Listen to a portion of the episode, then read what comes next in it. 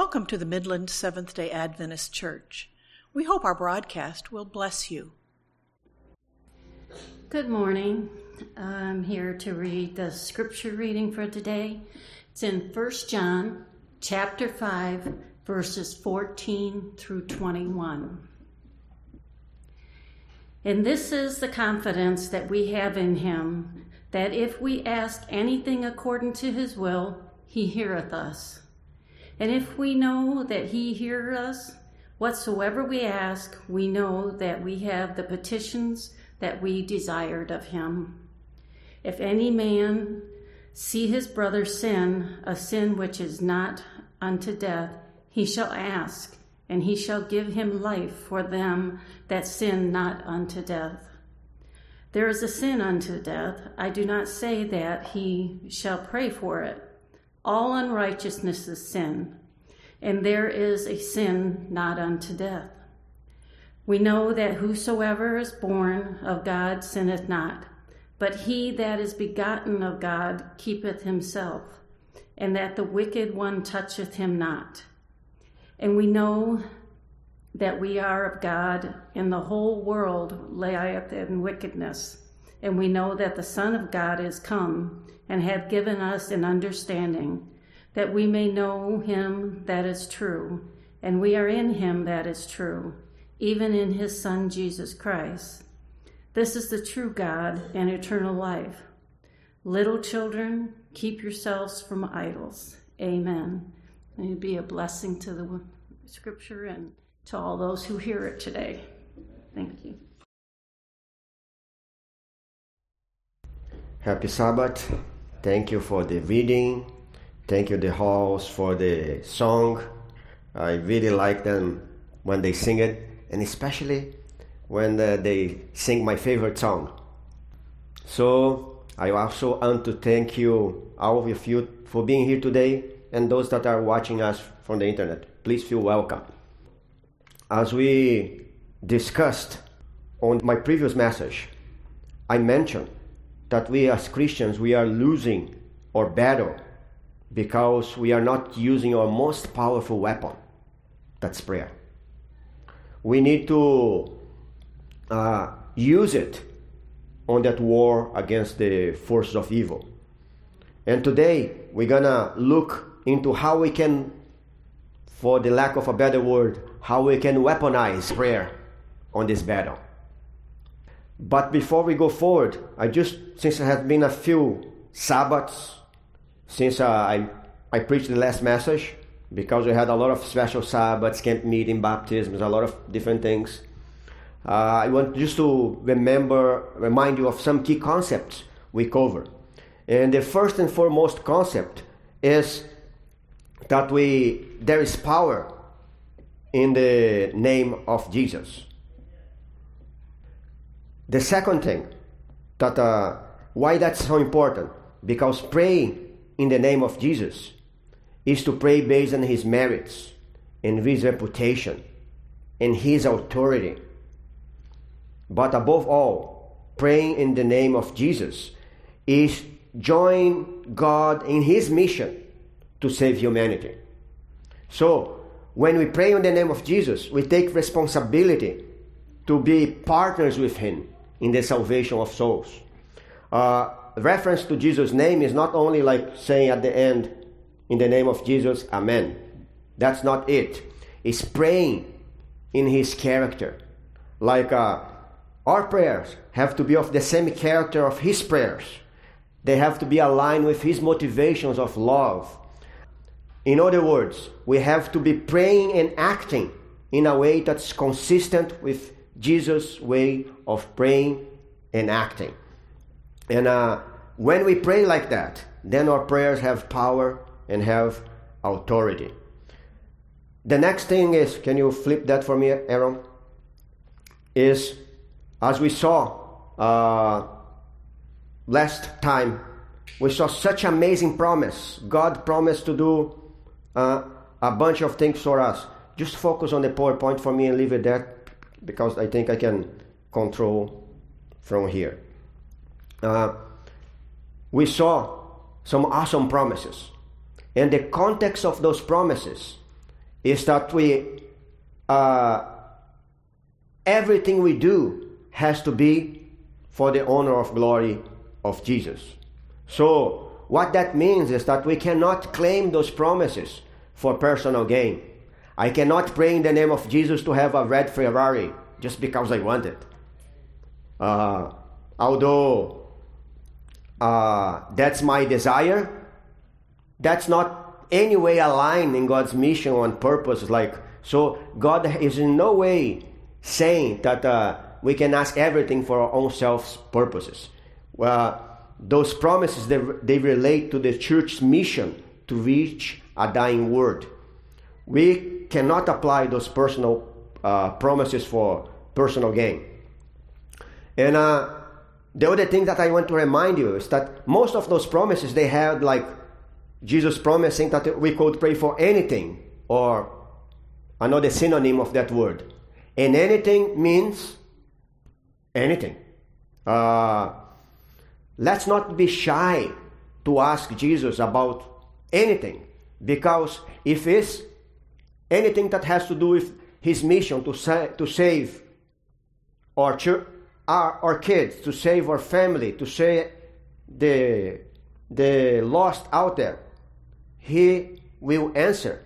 That is all within the, his purview. Nothing is shy. I mean, nothing is short. Like you frequently hear that phrase that uh, the sky is the limit. But within the context of the promises of God, when we pray, anything means anything. Not even the sky is the limit. And uh, I was expecting to hear Amen. amen. Not even the sky is the limit. Thank you. Uh, and sometimes we get burned down. We get overworked uh, because we try to solve everything on our own power, on our own mighty. And that's not uh, uh, just your problem, that's my problem too. Uh, I keep trying to solve the problems that come in front of me with my own devices. And that, that, that's not God's way. Like, I may even have like some limited success on that. But that wears me out. And that's what God don't want you to be wear out. Like if your concerns is to solve something that's a problem for the kingdom, lay this to Jesus and leave the rest with him. A while ago, uh, on, when I told that first sermon, I told you a story. I'm gonna repeat that story again because first, there's people here that didn't hear, and second, uh, because God impressed me to do so, because she, that story also illustrates very well this. Like uh, when I was about to preach my last sermon, the last sermon that I preached here about prayer, when I preached in Mount Pleasant almost two months ago, I had a very important meeting with uh, somebody from Central to help me to nail down something that I really wanted to do and the church there wants to do. That's to open a ministry for the students at Central Michigan. And uh, was a hassle to get that guy to speak with me. He was the attorney of the school because we wanted to then to lay out how they could help us to build a Christian club there. And uh, at that day, my wife was preparing some cooking. We we we had some guests coming at evening, uh, and uh, uh whole bunch of uh, I suddenly blank out the name. Andre. Um, Trigilio in English. No? Boger. Boger. Yeah, bo- Boger. Uh, bo- Boger wheat. She was doing something as a, like an Arabic dish uh, uh, that's very popular in Brazil because we have a lot of Lebanese in Brazil. And uh, all of a sudden, like she tripped or something, and a whole bunch of bulgur went through the pipes. And guess what? Clogged the whole system. And that was like early in the morning, like 9, 10 o'clock.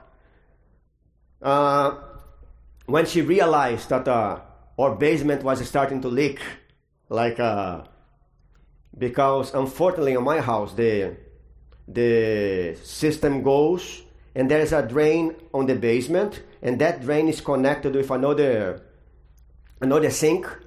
And if the exhausting system is like clogged, that sink starts to back up. And that was happening. And then I got desperate because we could not use the house. I had to do something, and I called every plumber on the book.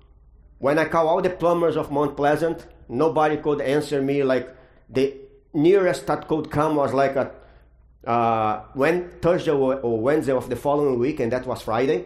Then I started to call like on the adjoining towns, and I really start to think I have to change business. I have to become a plumber because those guys are full of uh, work to do. Nobody could come uh, in a minute's notice. Like uh, so, plumbers are really busy. If you're looking for a job, invest on that. But anyway, then I when I realized that I would have to do the job myself, and I'm not a handyman. I can do some electrical job because that's what I'm trained to do, but plumbing is not really my forte. Uh, and uh, I do have somebody on my church in Mount Pleasant that does this very well, but my wife said that do not call Mark. Because if I even call him to ask, he probably would come there and fix it for me. But uh, we feel so bad because I did that thing before. I called him. How do I do this? 15 minutes later, he was there. And I knew that this day, he told me ahead of time, he would be very busy working in a different town. So I didn't want to him to feel uh, obligated to, to come and help me to fix this mess. And then I started to do the next best thing watch YouTube videos to see how to fix that. And uh, so I figured out I had to buy this, that, and the other. I was gearing up to go. Uh, I first tried with the tools I had, didn't work. Spent uh, probably two hours on that, and I was getting desperate. I, when I was about to go out, my wife said like, uh, "What about your meeting at Central?" That what would that meeting was like an hour away, and I said, like, "Honey, I'm gonna have to call and reschedule because I can't leave you like that. Like we have guests, we have like, and I was torn because I really wanted to go, but I could not leave my wife with like the house in a mess with guests coming. And uh, so she insisted for me to go because she also knew that that was important for the ministry we wanted to develop. And uh, I was like, that was wearing me out because I was trying to solve the problem. I got my glasses and like I throw to the side. And I, I, then I turned to her, I'm not mad with you. Like, I'm mad with me because I can't handle it. I can't take it. And then down on me, go and pray. I, I kneel down and I start to pray. I start to cry, sorry God. And, and like I'm, I'm, I start to tell, like, God, I want to do your job. That has nothing to do with you, but blocking me to go and do your bidding. Please do something. I know that you can do like that and you can unclog this thing, or you can use something else, but help me. I can't take it any longer. I was like, my, my nerves were like a. I'm usually a calm guy, but there are certain situations, especially when it affects my family, I really uh, go out. But I shouldn't. I should have prayed from the beginning. And uh, as I pray, I cry. I stayed probably five to ten minutes praying, like you. I said to God everything I wanted to say. When I said Amen, I was not even finished the last M of Amen, the phone started to ring. The first plumber that I called that was a guy that just have like a, a spot for me two weeks out. He said like, and I had called him like three hours back. And I, probably other people had called him too. And he said to me, somebody canceled last minute. And uh, I felt impressed to call you and put your name in front of the pile. Do you still need the, the, the, the thing, the service? And I said, yes, please come. 15 minutes later, he was there, and I still had like 15 minutes to drive to Central and do the meeting. And uh, I felt ashamed later. I even spoke with my wife, like, why I wasn't letting myself be so wearing out since God says I can ask for anything, and anything means anything, even a plumber. Uh, so, today, we're going to go back and apply those principles and expand them and to see how we can use prayer to have successful Christian lives and to win that battle of reaching souls for the kingdom. But before we go any further, we need to, since we are talking about prayer, prayer, we need to pray for the presence of the Holy Spirit so He can guide us in this journey. Let's pray. Dear Jesus, dear Father in heaven, dear Holy Spirit, we praise your name because you and you alone are worthy of prayer and praise. We ask you, dear Lord, to forgive us for our own self centeredness. Forgive us for our own uh, self sufficiency. We want to do everything by ourselves. Eh, although that causes us stress and pain and all sorts of emotions, we never learn. We have to be constantly reminded that you promise to be with us and to help us with our trials. So, in the name of Jesus, I ask, dear Lord, help us to never forget that lesson that uh, we can ask you of those things. And as we study today, as we open Scripture, to learn how to use prayer as a weapon on our battle against evil. Help us to hear your voice. Help us to understand what you want us to understand so we can grow and we can live a stress-free life although we may have problems although we have may face giants that for us are unsurmountable unbeatable may we have the peace that of knowing that you are there with us and that we, you hear our prayers bless us now give us your holy spirit in jesus name we pray amen already. So, uh, a while ago, I had an experience that changed my prayer life. Uh, it, it left like an indelible impression on me. Me and my wife, we like to pray together. And we usually, we pray for people, for families, people from outside, people from my churches, even strangers like our neighbors, people that we want to get those people to know Jesus. People that we know they have they have troubles in life, they are in trouble and they needed to be rescued. And we were praying for somebody in special, somebody that we liked very much, and we tried to help that person in each way we could, but like that person was in a point of her life that she was taking decisions. Uh, they, they were taking decisions that were just wrong and you knew those decisions would lead to death. Although we were, we loved them, we wanted to help them, we couldn't. And uh, we just kept like praying and praying and praying and praying. And uh, because we didn't like, uh, we tried every other thing we knew and nothing was helping. Uh, and we keep praying. One day, Tanya had a dream. And that dream was so impressing to her that she thought the dream was from God. And uh, she told me the dream next day, like uh, as soon as we wake up, we wake up together, we pray. And after we pray, after we do our devotionals, then we talk a little bit about how God had impressed us through the night or like through the readings of the Bible. In that context, she told me the dream. And uh, uh, the dream was somewhat like we, we had that person. That person was on a boat. And uh, every time that person would fall from the boat, I will get, I will try to do something to get the person out of the sea or like, I was like going all over. And, uh, but the person was every time and again and again. At one time, uh, the person fell off and started to drown. And somehow, I don't remember the detail now, I should have asked her this morning. Uh, but somewhere, I ha- somehow I, I was out of the picture. So I wasn't there, and the person was like finally drowning. Then, all of a sudden, the the the water started to solidify to a point that the person could walk and start to walk by herself towards the boat.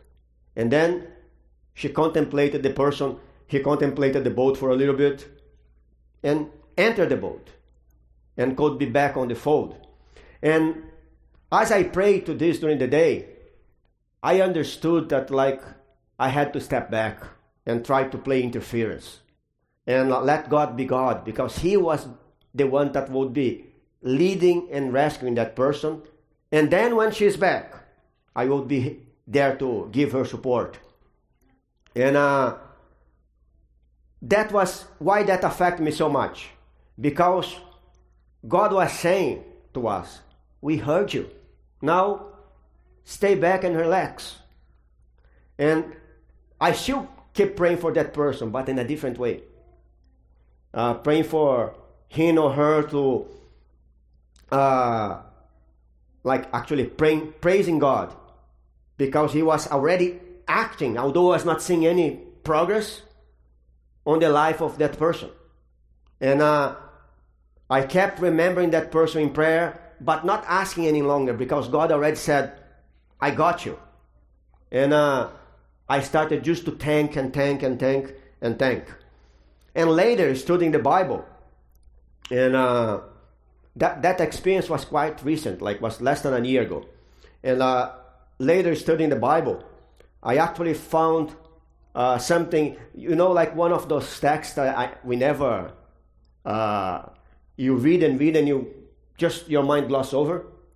Like last night, I was in a Vespers with uh, some church members and uh, I read a text from uh, Acts 15, and I told a story of a guy that was uh, some fakers that were beaten up by a demon possessed guy because they didn't have a relationship with Jesus. And somebody made a comment I read the book of Acts so many times, and I never really noticed that story till today. So it's that verse, that passage of First John that we read was one of those. I read and read, but never really synced on me until I was prepared to, until that uh, uh, experience. So let's like take a quicker look on the core message of uh, uh, 1 John 5 14 to 21. The Apostle John, he wrote this first letter when he was on his 90s.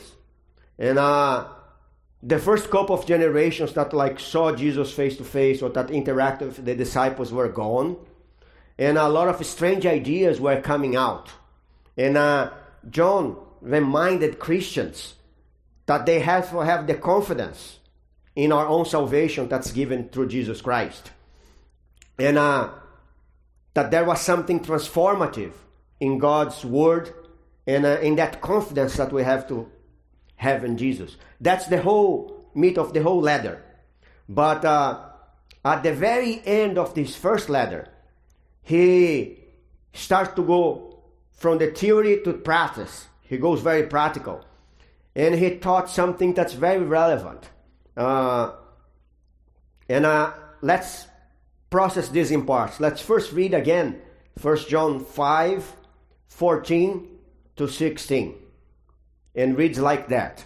Now, this is the confidence that we have on Him. That if we, if we ask anything according to his will, he hear us. And if we know that he hear us, whatever we ask, we know that we have the petitions that we have asked him. And if anyone sees his brother sinning, and sin a sin which does not lead to death, he will ask, and he and He, God, will give him uh, life for those who commit sin not leading to death. There is a sin leading to death. I do not say that you should pray for about that. All upright our unrighteousness is sin, and there is a sin not leading to death. So let's start with the the end. That is kind of the context of the, what I want to really talk today.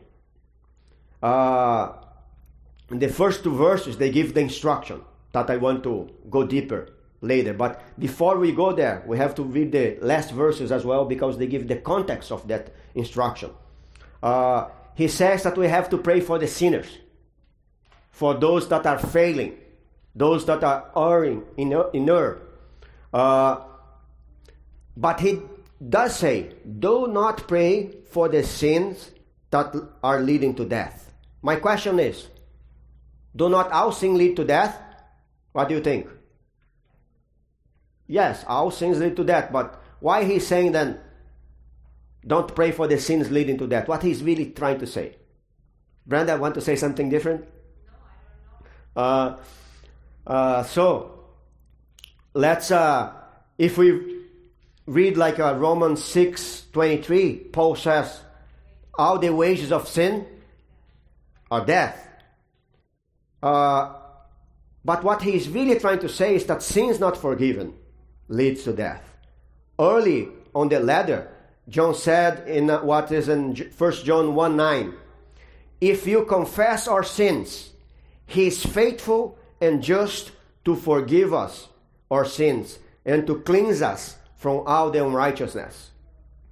Decades earlier, Jesus had said, as uh, Matthew 12 31 records, that every sin and blasphemy can be forgiven, but the sin against the Holy Spirit cannot be forgiven. That's the only sin that cannot be forgiven. So that's what he was talking about. Uh, but what is this exactly? Why he was saying like that? What's the sin uh, against the Holy Spirit? Uh, let me share experience. When I moved to Mount Pleasant last year, I bought the house and I didn't know that we are somewhat close to a uh, train track. Uh, it's not really close. I never really could find where's the track that I. But every time, every night, between 11 and 11:30 p.m., there's a train, and the guy likes to blow his horn right by my house, like. And if you know me, I'm a light sleeper, so I was already sleeping by them, and like the first night, poo poo, I wake up was another hour till I could get back to sleep. And again, night after night after a night after night. But after a few weeks, I don't know when that actually happened, seemed that I got used with the that horn. The train still passing every night. I just don't hear it. Why? Because I got used to that. And that's somewhat similar to the sin against the Holy Spirit. Like the Holy Spirit is pleading on the hearts of every sinner. But if you're not hearing and not accepting His call, you cannot surrender, then you cannot forgive. Can, you cannot be forgiven. So, like we get so used to sin that that's don't even uh, stuck any cords on us any longer. Like the train does not wake me up. I only know that he's still there because every now and then I go to sleep uh, after that, uh, and ho- lo and behold, he's still there on, with his uh, whistle. So another story that helps also to complete that uh, that picture is a story I read. I was recently baptized. Somebody gave me the Portuguese version of a book from Roger Morneau called uh, Incredible Answers to Prayer. And uh, he just relates his prayer life and things that he saw through his prayer ministry. He prays, he used to pray, he died already, for many, many different people. And uh, he tells a story about a guy called uh, Henry. And Henry was like a normal kid, but around his 20s, because of like drugs and other things, like he lost his mind, like he was crazy. He stopped speaking, he started to beat himself up, and uh, some some days he would beat himself so uh, powerfully that he would like bleed or like get a lot of bruises, and he was living there with his dad and mom, and that was wearing them out. Uh, one day, uh, they uh, met Morneau and they invited him to come, and what became clear to him that that was demonic oppression. That the boy was possessed, and Morneau started to pray for him, and he prayed and prayed and prayed and prayed because at this point he was with 31 years old. They went to all sorts of psychiatrists, psychologists. He was committed at, at some point. Nothing could help him. So they started to pray. And after a few months, uh, like uh, they kept praying, and then all of a sudden, he starts to speak. He became less and less aggressive. He asked for a haircut. He started like every day he was improving. But when he was basically normal, then he had another attack. He tried to kill his dad, was awful. They, he ended up being committed again in a mental institution because his dad almost got killed. And then Morneau realized that uh, the devil was not going out without a fight. And he kept praying. He kept praying, and uh, uh, he instructed the mother like to pray for your kid, like uh, confess your sins and confess his sins, because he cannot do this for himself at, at this point, at this stage. And to cut a long story short, uh, about two weeks or three weeks later that he was committed to that mental institution, he one day wake up completely sane and not remembering anything that had happened on the past 12 years, but a normal person. Come back home and was freed. And uh, why I'm telling this to you is uh, because that's uh, tells us that we really have to pray for everyone. Uh, the problem uh, is that we don't discover what the Bible is trying to say, like uh, that anything can be forgiven. But there is people that sometimes they are so damaged, so damaged. Like this guy, he was not even verbal, he was not even thinking straight. That they need our intercession. They need us to do what they cannot do by themselves. And that's why he was praying uh, for them so insistently. Because anything we can, can, can confess can be forgiven. But what about when you cannot confess by yourself? So that's why uh, uh, that message is so important because made me think like, how can I know that somebody is beyond repair? How can I know that like, let me just pick and Daniel here, like, oh, he's his bird, like he's so worldly, he he's way out there. He's already crossed that threshold. He's already sinning against the Holy Spirit. How can I know? I can't. That's the end. So if I can't, I have to pray for him till I drop dead praying. That's the real crux that this message is sending us. Like that's the context of it. When we pray for somebody, we should put our judgment aside and we should pray for them for deliverance, for God to create conditions for them to really seek things straight, to free them and like make them grow, and keep praying. We we cannot put uh, conditions for what God can do in the life of a person, and uh, it's not that God is unwilling uh, to work with the sinner. He wants to work with everybody, but sometimes he needs the moral authority to do so. Like he cannot just go back and to pick on Daniel again, like go and touch Daniel's life, and now Daniel is like the second Jesus, like the best guy on earth. He can't do that. But if we pray and intercede for Daniel, God can create situations where Daniel can decide for himself and he can start to lead Daniel step by step to his freedom. That's the spirit of, uh, of what I want to share with you guys today. That's the context of the of the instruction. So, uh, what is really uh, the key point of that context is that why, while we have life, we have hope.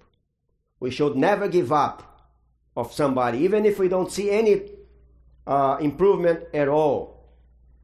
That's the context of the promise that's found here in uh, 1 John 5 14 to 15. So let's de- delve on that now.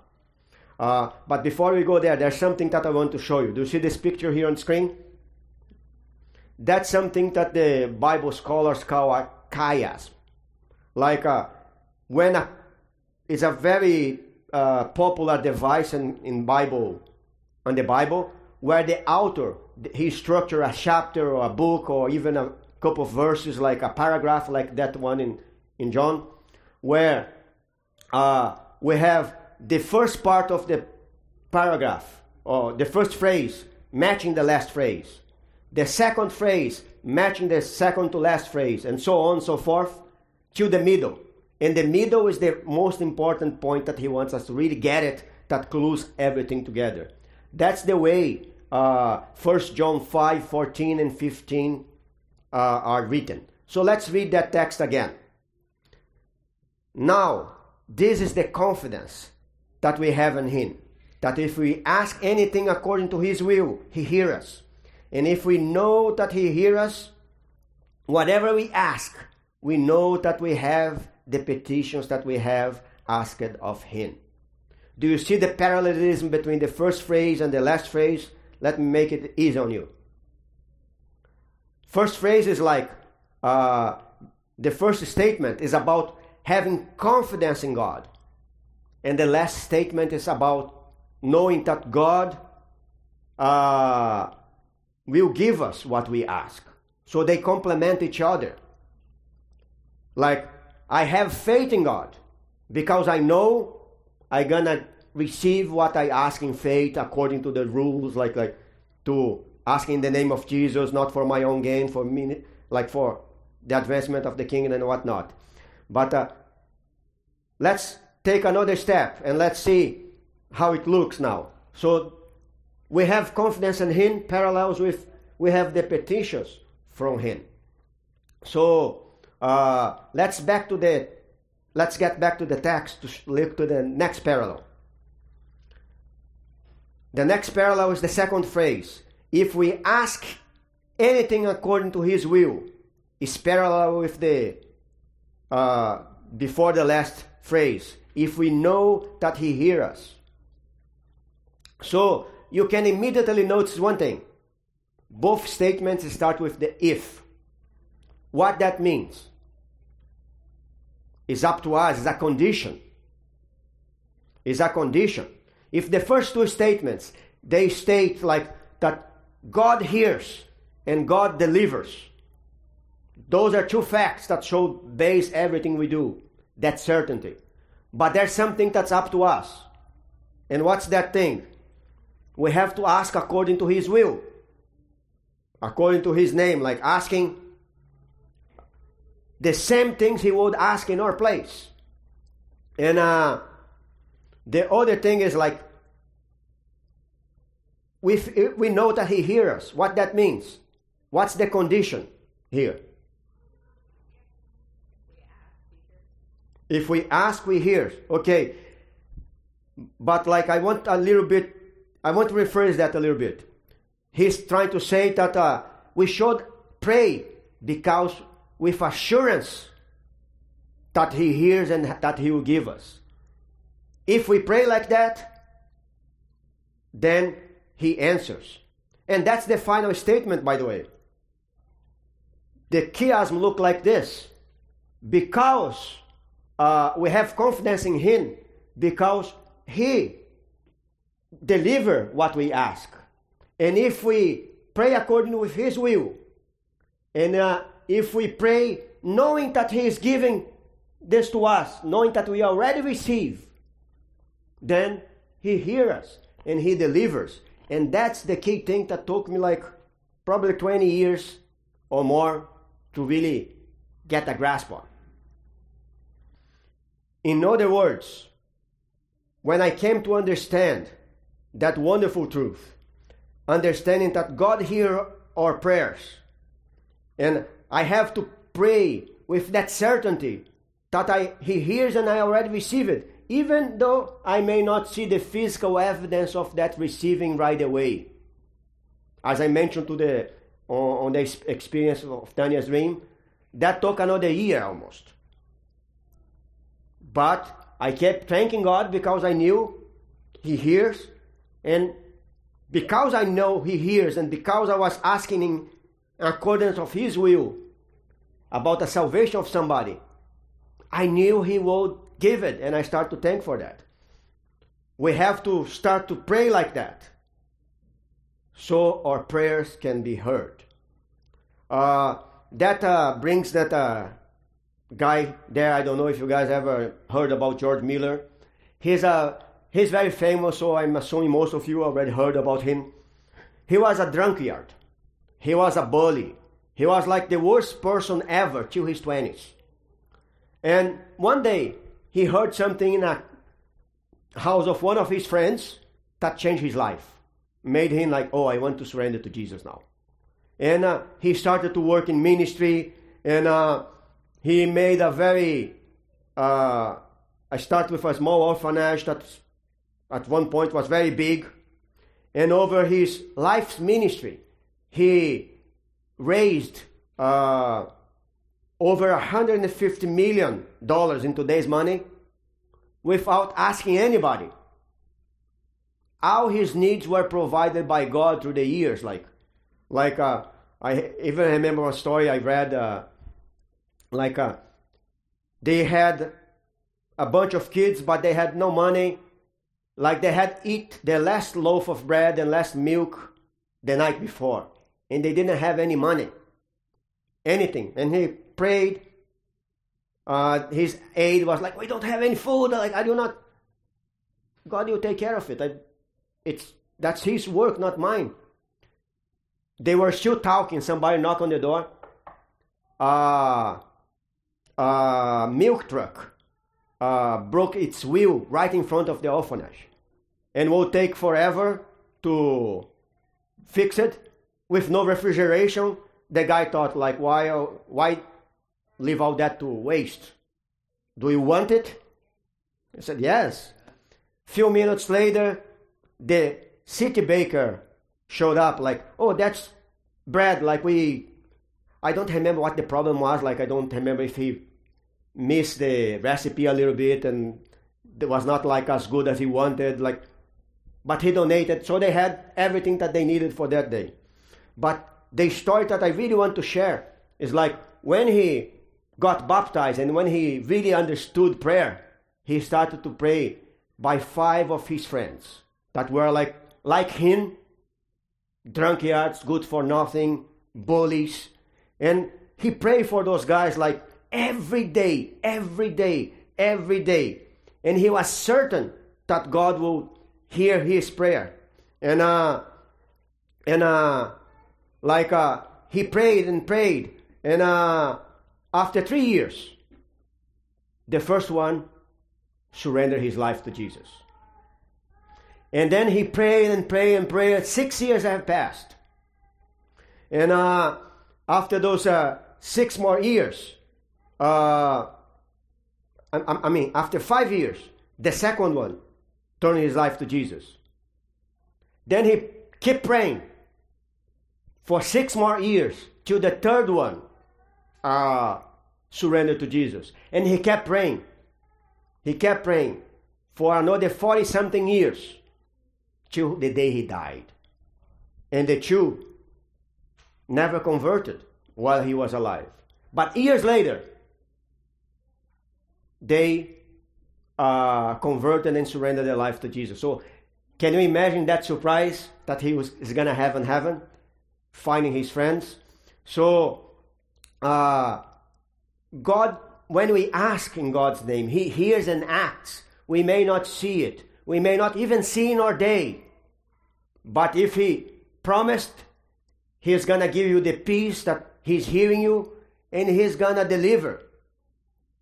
May take forever.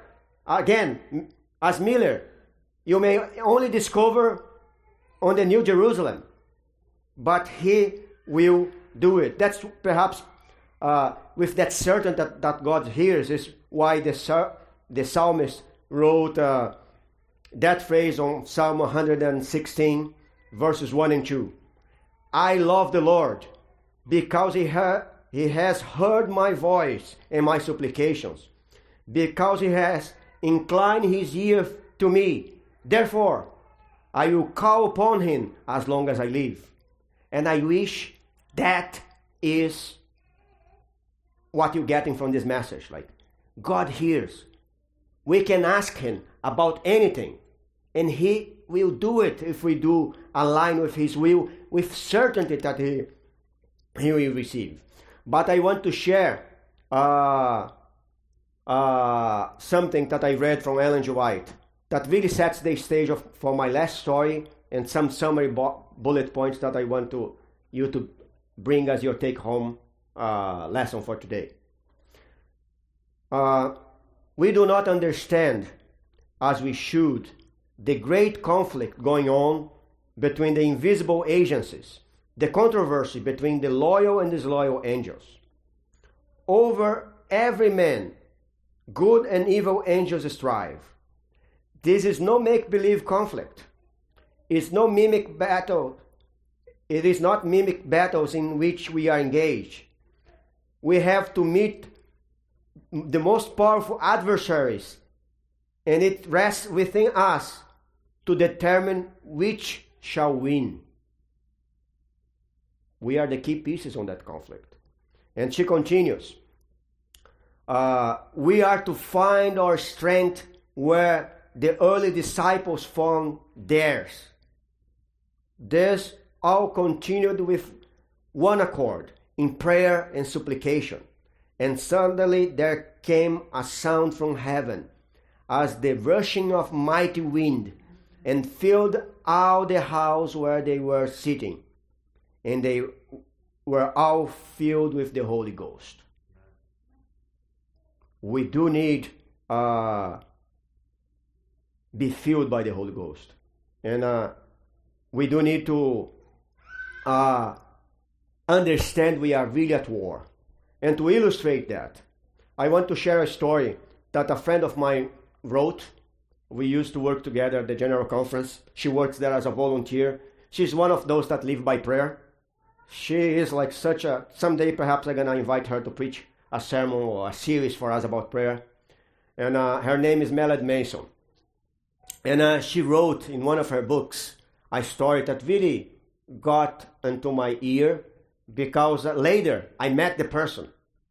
Uh, and she tells a story of a church plant in Vietnam.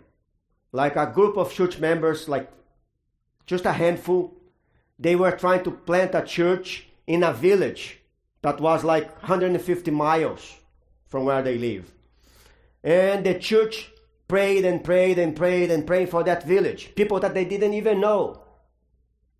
And someday somebody from that village walked in the little group. They had a home group.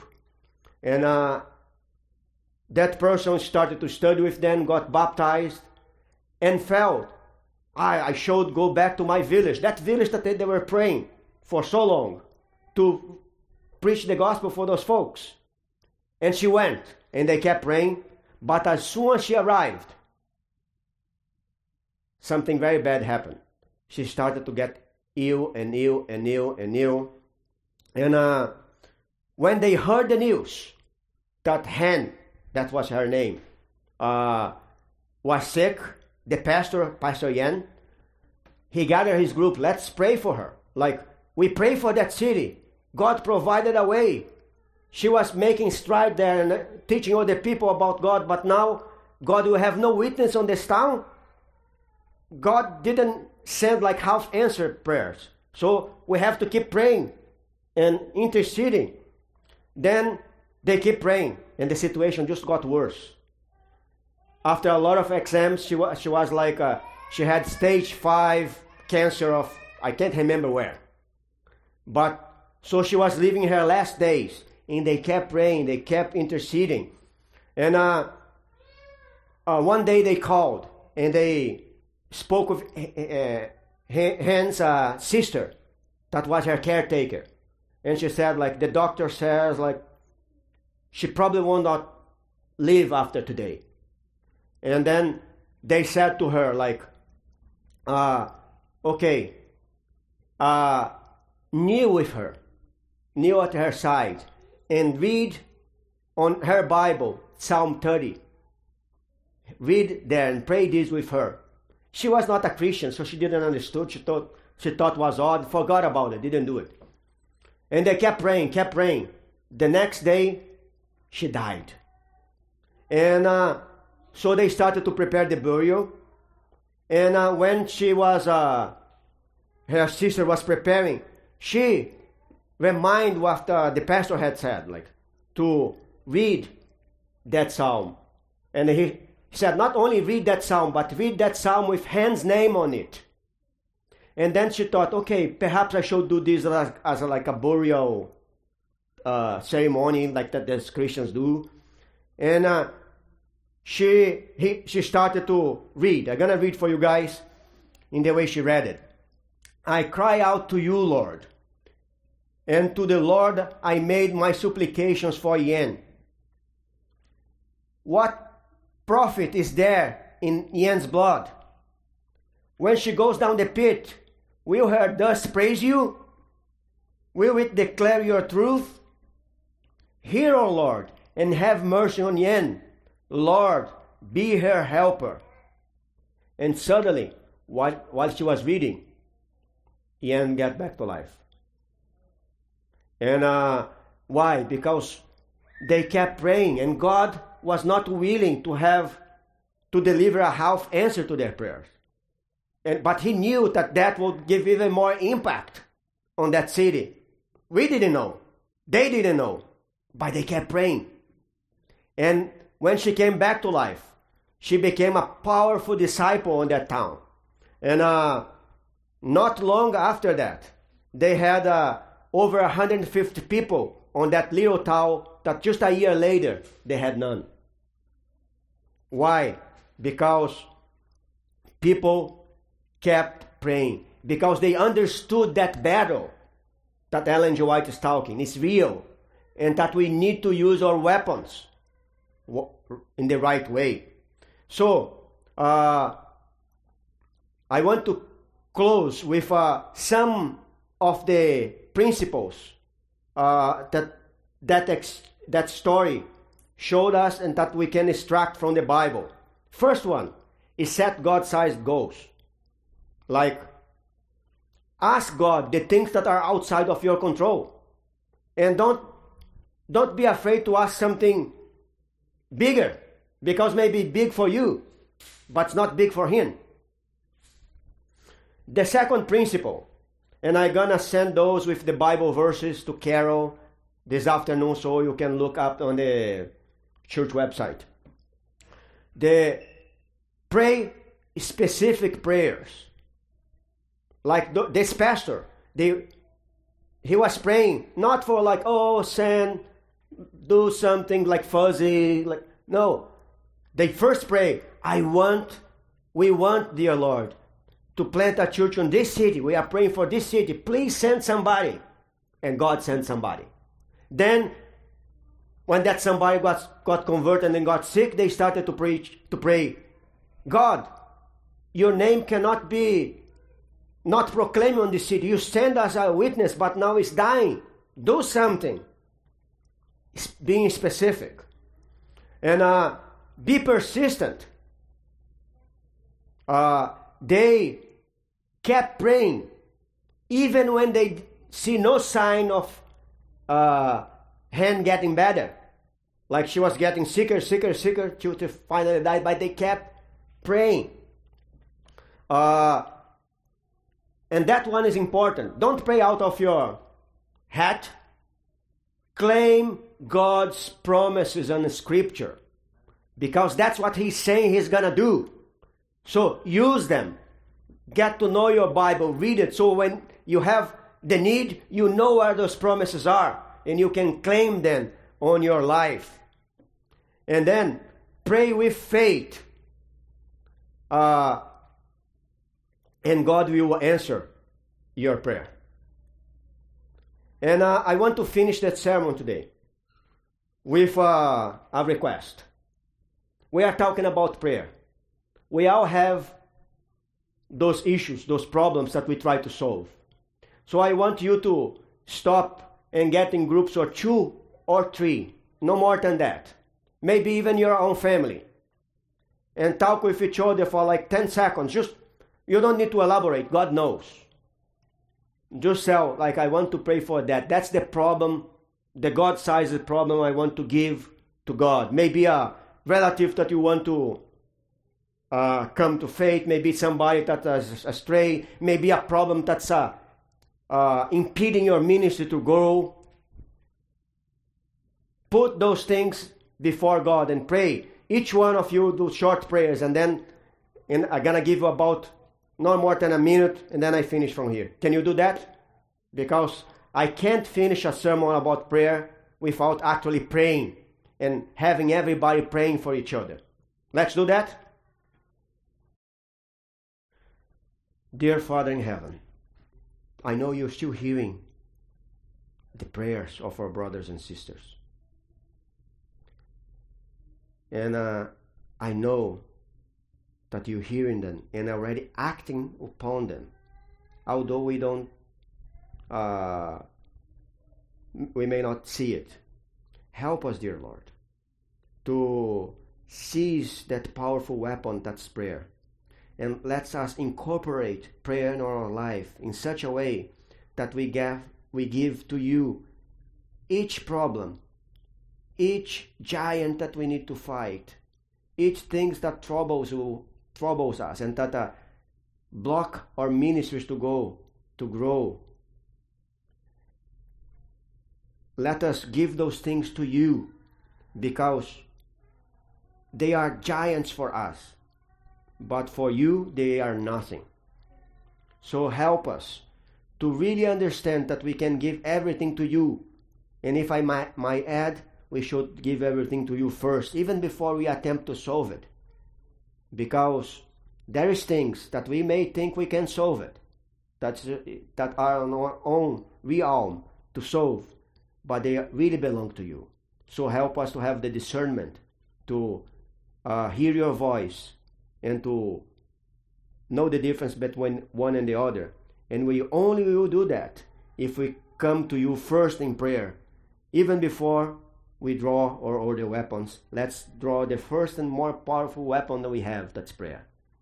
Help us to be a praying church.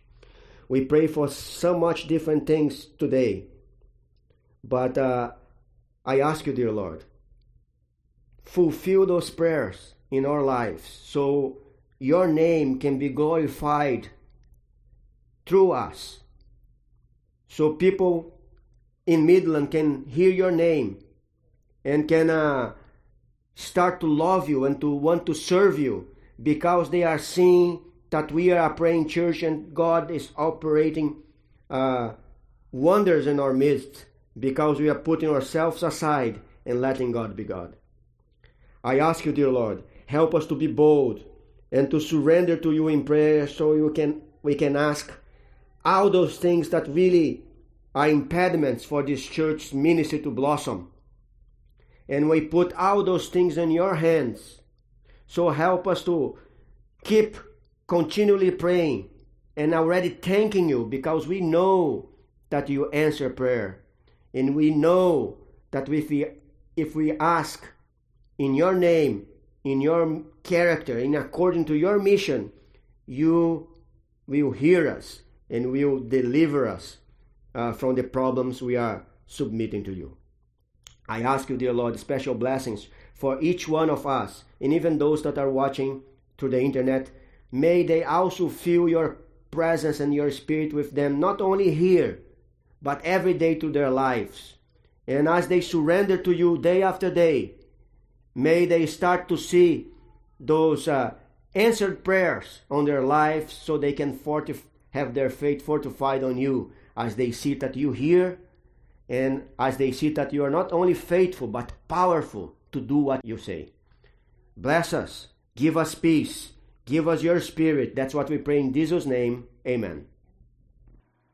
You have been listening to the broadcast from the Midland Seventh day Adventist Church at 2420 East Ashman in Midland, Michigan. If you are in the area, we cordially invite you to visit our church Saturday mornings. If you are a distance away, we encourage you to continue visiting our website and weekly podcast at midlandsda.org.